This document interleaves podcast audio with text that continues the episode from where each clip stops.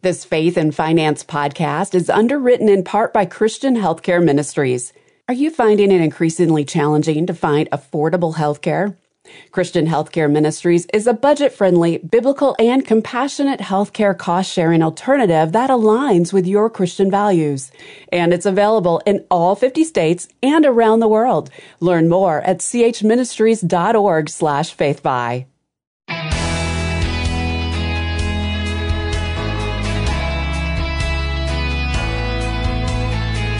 If you are a Christian who owns or manages a small business, even if you're just making a few extra bucks on the side, this is for you. Hi, I'm Rob West. They say small business is the backbone of the American economy.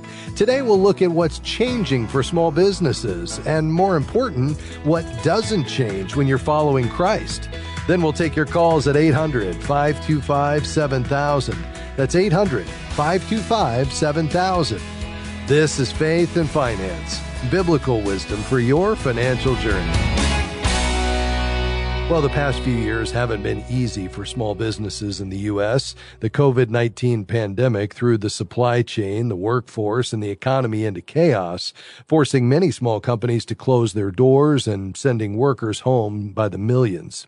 But small business owners are nothing if not resourceful, and many of you have pivoted into new realities with determination and creativity. Of course, as Christians in business, we are called to a higher standard. Colossians 3:23 and 24 says, "Whatever you do, work heartily as for the Lord and not for men, knowing that from the Lord you will receive the inheritance as your reward. You are serving the Lord Christ."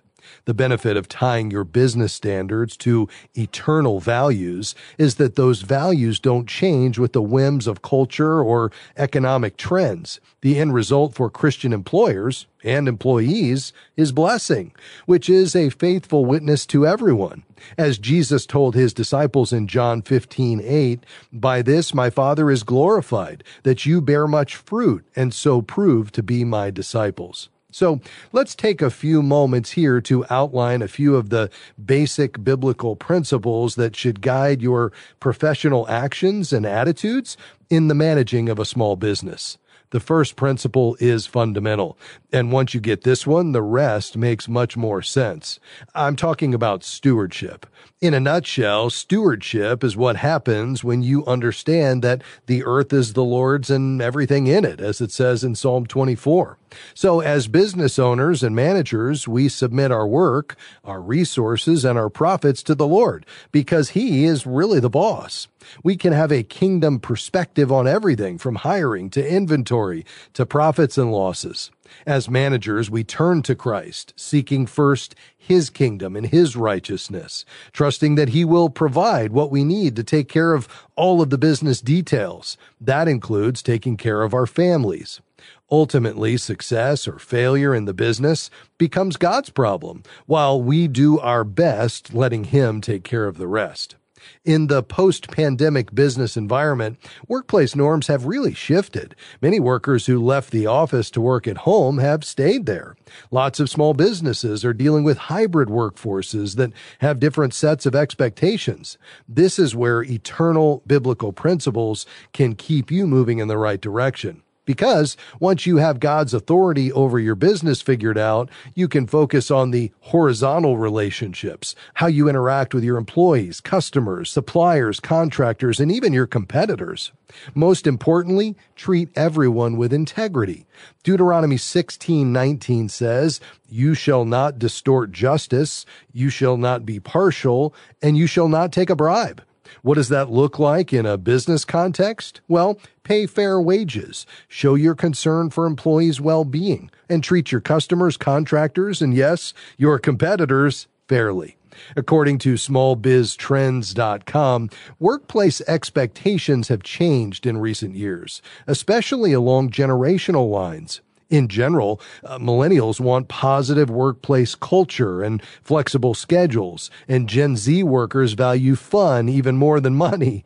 Maintaining biblical values in your company can help meet the felt needs of every employee. One way to maintain a healthy company culture is to set an example. As a business owner who belongs to Christ, you have an opportunity to demonstrate godly character to those around you. You can do that by pursuing righteous business practices. Here's how. Be honest, communicate clearly, keep your promises, and pursue excellence. As the late Larry Burkett once said, there's nothing more honoring to God than quality service or a quality product from a professing Christian. Proverbs 22 29 confirms this. It reads, Do you see a man skilled in his work? He will stand before kings. You see, as the business owner or manager, you're in a unique position to have an impact on your community through your generosity and compassion. And I pray that you use your professional resources and influence to further Christ's kingdom right where you live and work. I hope that's an encouragement. All right, your calls are next 800 525 7000. Stick around. Absolutely free. We know you've learned to be suspicious of those words, but really, you can get biblical financial wisdom delivered to your inbox each week absolutely free. Articles, videos, podcasts, and special offers on biblical resources. Nearly 60,000 people receive our free weekly wisdom email, and you can too. Create your free FaithFi account by going to faithfi.com and click sign up to begin receiving weekly wisdom in your inbox. If you enjoy this radio program, you're going to love all of the many different resources waiting for you at faithfi.com and the FaithFi app. You'll find powerful wisdom, free podcasts, articles, videos, and more from leading voices such as Randy Alcorn, Howard Dayton, Ron Blue, and our own Rob West. Grow in wisdom and knowledge by connecting with a community of thousands of Christians striving to be good and faithful stewards at faithfi.com or by downloading the FaithFi app.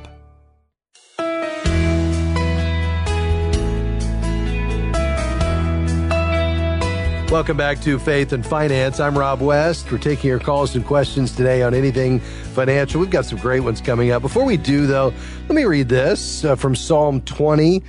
Now, this I know the Lord gives victory to his anointed. He answers him from his heavenly sanctuary with the victorious power of his right hand. Now, listen to this. Some trust in chariots and some in horses, but we trust in the name of the Lord our God. They are brought to their knees and fall, but we rise up and stand firm. You know, think about this. Some trust in chariots and some in horses. Uh, back in David's day, chariots and horses were the most powerful military technologies available. If you had those, you could usually expect victory. But the psalm says there's something even more powerful out there the name of God. In spite of that, some people are still putting their faith in worldly things, like today's equivalent of chariots and horses. You know, false gods can be a financial security. Government pr- provision can be another false god. Power is often worshiped as a false god. Personal autonomy is a very deceptive false gods. And the consequences of trusting in false gods are severe. Uh, whatever you face today, whatever decisions you have to make, whatever changes or challenges come your way, don't make the mistake of turning to false gods to help you. When you're a believer in Christ, you have a much greater resource, the name of the Lord your God. I hope that's an encouragement to you. All right, let's head back to the phones and uh, tackle more of your questions today. We're going to go to Twin Lakes, Wisconsin. Hey, Mike, thanks for calling, sir. Go ahead. Hi, thanks for taking my call. Um, Sure. I have four kids. My oldest is seven years old. And I was listening to the program and I heard you recommend putting uh, people on as authorized users uh, to help them build credit without necessarily giving them the credit card. Uh, and so I was wondering if there is an age requirement or minimum for that, and if it would be a good idea to put my kids uh, on my credit card. We have good credit, um, Yeah. paid off every month. Sure. And and then a, fo- a quick follow up to that. Any suggestions you have for building credit uh, for kids uh, outside of of that, if that's an option? Yeah. Well, it is an option, but probably not quite yet. Did you say your oldest is seven? Yeah, he's seven years Yeah. old. Yeah, so you're you're going to be a little bit premature here. Uh, while the minimum age to get an actual credit card of your own is going to be 18, an authorized user can be as young as 13, but but certainly not seven. So you're still uh, a little ways off, six years uh, before you can do this. Now, each issuer is going to have their own age requirements, so you'll need to check with the card issuer at that time just to ensure they do go as low as 13. But it is an option as low as 13, just not as young as you're talking about today. And there really aren't any other options to build credit at this point. I mean, but it, as long as you're doing it, uh, you know, while they're in high school, uh, they're still going to be well ahead of everybody else through either uh, an authorized user status, inheriting your credit, uh, a con- a um, secured credit card at some point, uh, one that's you know specifically for kids. Um, you know, those would be great options, especially if alongside that you're teaching some really good money management skills and kind of you know biblical principles along the way, starting with God owns it all. But um, you're still probably six years shy of being able to do that. Okay, and then do I have time for a quick a quick follow up with that too? Sure, of course. Um, along the same lines, what are your thoughts on uh, debit cards for kids?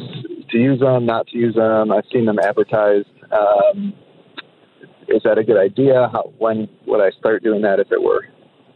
Yeah. Um, I certainly can be. I think the key is um, you really need to, uh, you know, be training them alongside that.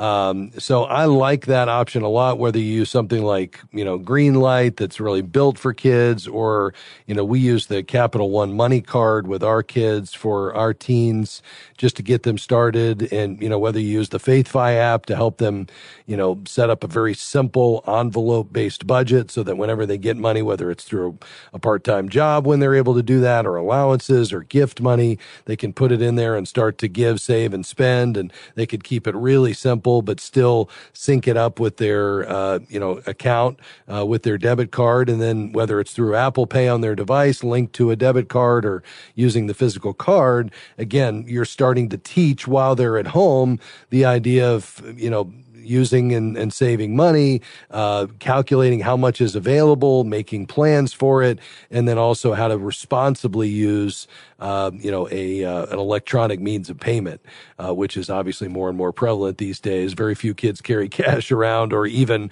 physical cards anymore. It's all linked to their smartphones. But as long as you're going to step into that role of walking alongside them and teaching, using this as a teaching tool, then I can I think it can go a long way. We've loved it, Julie and I, just because we're able to manage everything, see it, have visibility into all the transactions, move money back and forth as we you know give them spending allowances and uh, you know things like that. So it really has become a great resource. Again, we use the the Capital One Money. It's for teens, but uh, there's a lot of great options out there that you could research. All right. Thank you so much. And thank you for your ministry. All right, Mike. Appreciate your call, my friend. God bless you. Uh, 800 525 7000. We got one line open. Uh, we're going to head to Illinois. Hi, John. Go ahead, sir.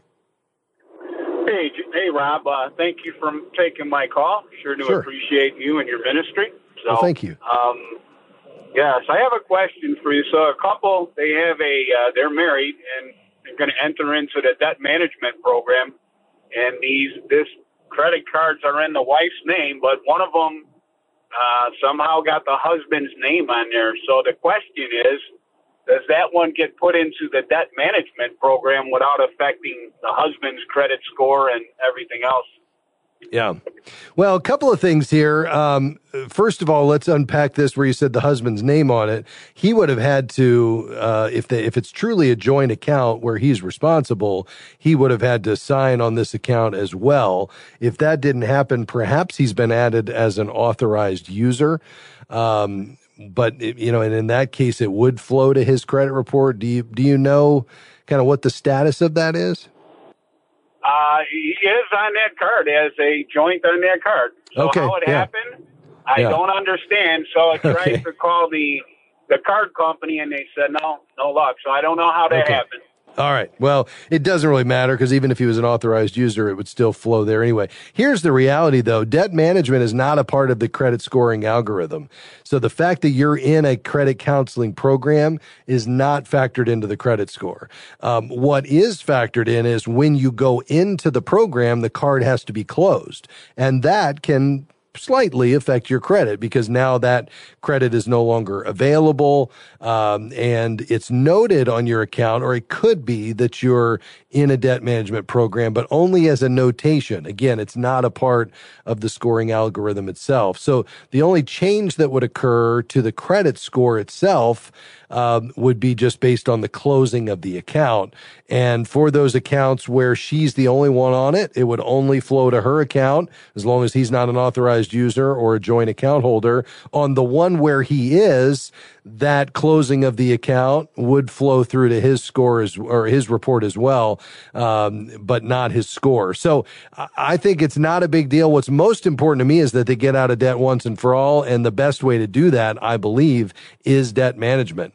Um, does that make sense? It does, Rob. So one one other point to that is that uh, if this card is placed in the program, then uh, the husband's name will be on the contract as Let's well. Let's do this. I've got to take a break. You stay right there. We'll finish this on the other side. We'll be right back. Because of my past health history, finding affordable health care was nearly impossible. But then I found CHM, where costs are not adjusted based on medical history. Christian Healthcare Ministries even provides the freedom to choose my own providers. And the best part? CHM members pray for me. Too good to be true? It's not. I'm a proud member of Christian Healthcare Ministries, and if you think it could be right for you, learn more at chministries.org slash faithfi. We are grateful for support from Praxis Mutual Funds. Praxis Mutual Funds has seven impact strategies that are designed to create positive, real world change. More information is available at praxismutualfunds.com. The fund's investment objectives, risks, charges, and expenses are contained in the prospectus and summary prospectus. This and other information is available at praxismutualfunds.com. Investments involve risk. Principal loss is possible. Foreside Fund Services, LLC. Welcome back to Faith and Finance. I'm Rob West. We're taking your calls and questions. Let's head right back to the phones. Before the break, we were talking to John in Illinois. He was calling on behalf of uh, a married couple that he knows, uh, where uh, she has the majority of the cards in her name. Her husband is on one of them. They're looking at putting these in debt management, which I like a lot. And he was wondering about the implications for their credit score. Uh, the fact that they're in a debt management program is not a part of the credit scoring algorithm, but the cards will be closed. And that, of course, has credit score implications. It would only flow through though based on who the account holder is uh, and or uh, an authorized user. Uh, John, you had a follow up question. Go ahead with that.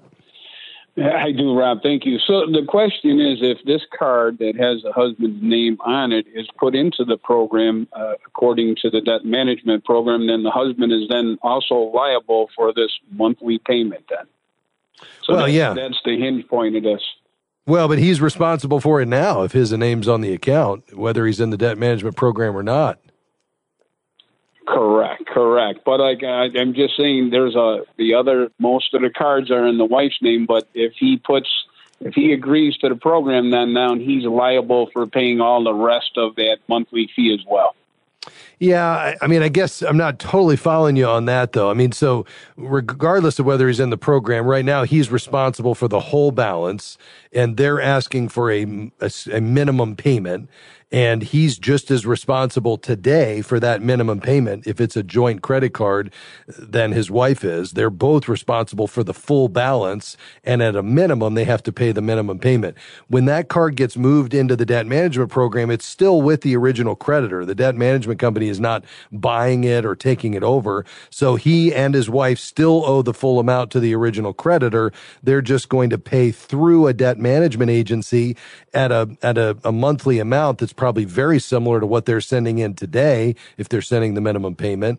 Um, and it's going to be passed on to the original creditor, uh, but it's going to be done at a lower interest rate. But nothing has changed. He's just as responsible under the debt management program as he is today without it. I, I understand that. So I guess uh, now I, I know the way to put it. So he'll be responsible for the whole ball of wax then. So whatever, all those other cards and that one with his name on it, he'll be responsible for that pay, the complete payment in that management program as well, not just that card.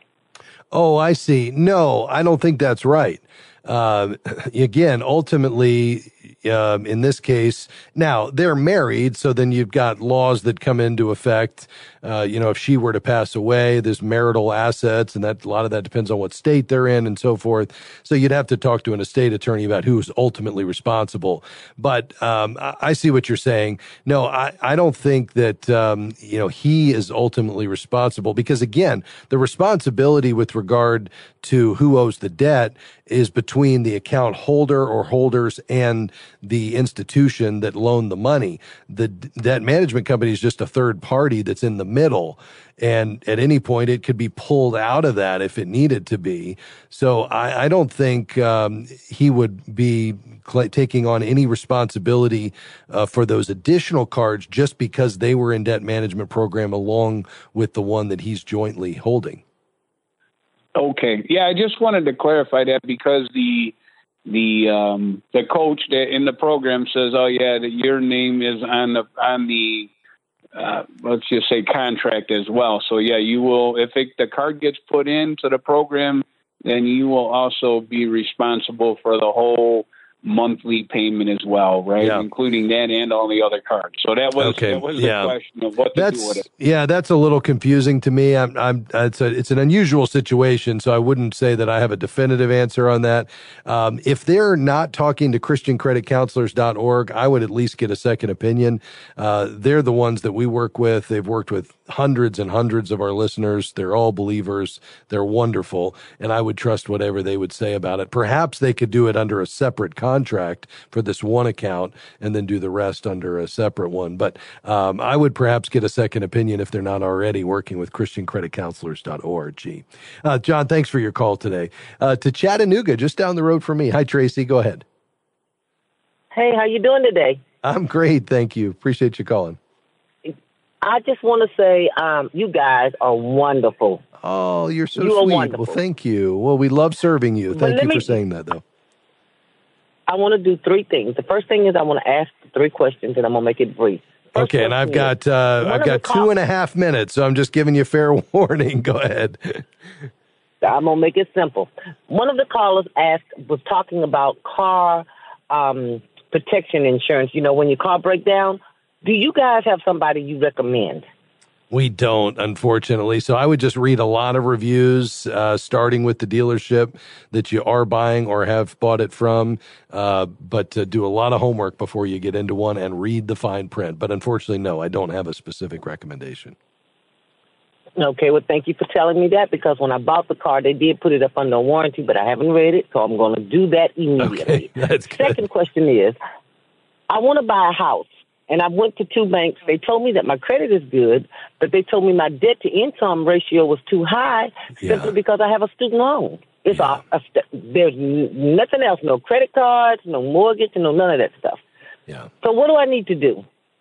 Well, unfortunately, there's not a quick fix to that because those debt to income ratios do count student loans. They're just looking at your ability to repay based on whatever obligations you have against the income that you have available. And they're looking at that in light of you taking on a major new obligation in the form of a home loan. The problem is if you don't fall into their guidelines, then you're into what's called subprime or non-qualified mortgages uh, which are available from some lenders. You'd have to look around for them, but they're going to be the interest rates are much higher. Uh, you know, right now interest rates are already high. It said you're going to probably be up over 10%.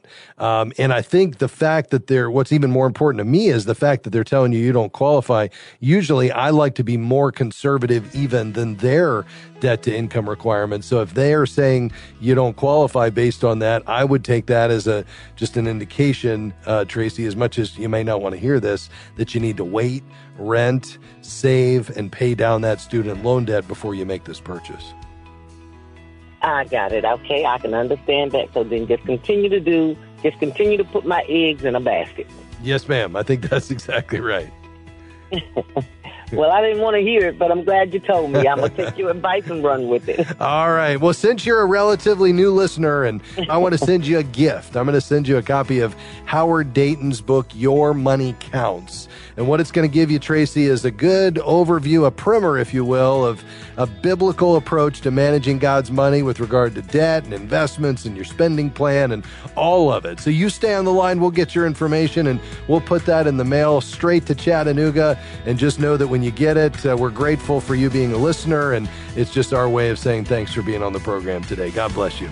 Well, folks, that's going to do it for us. Let me say thanks to my team today Amy, Charles, Tahira, and Jim. We'll see you tomorrow. Bye bye. Faith and Finance is provided by FaithFi and listeners like you.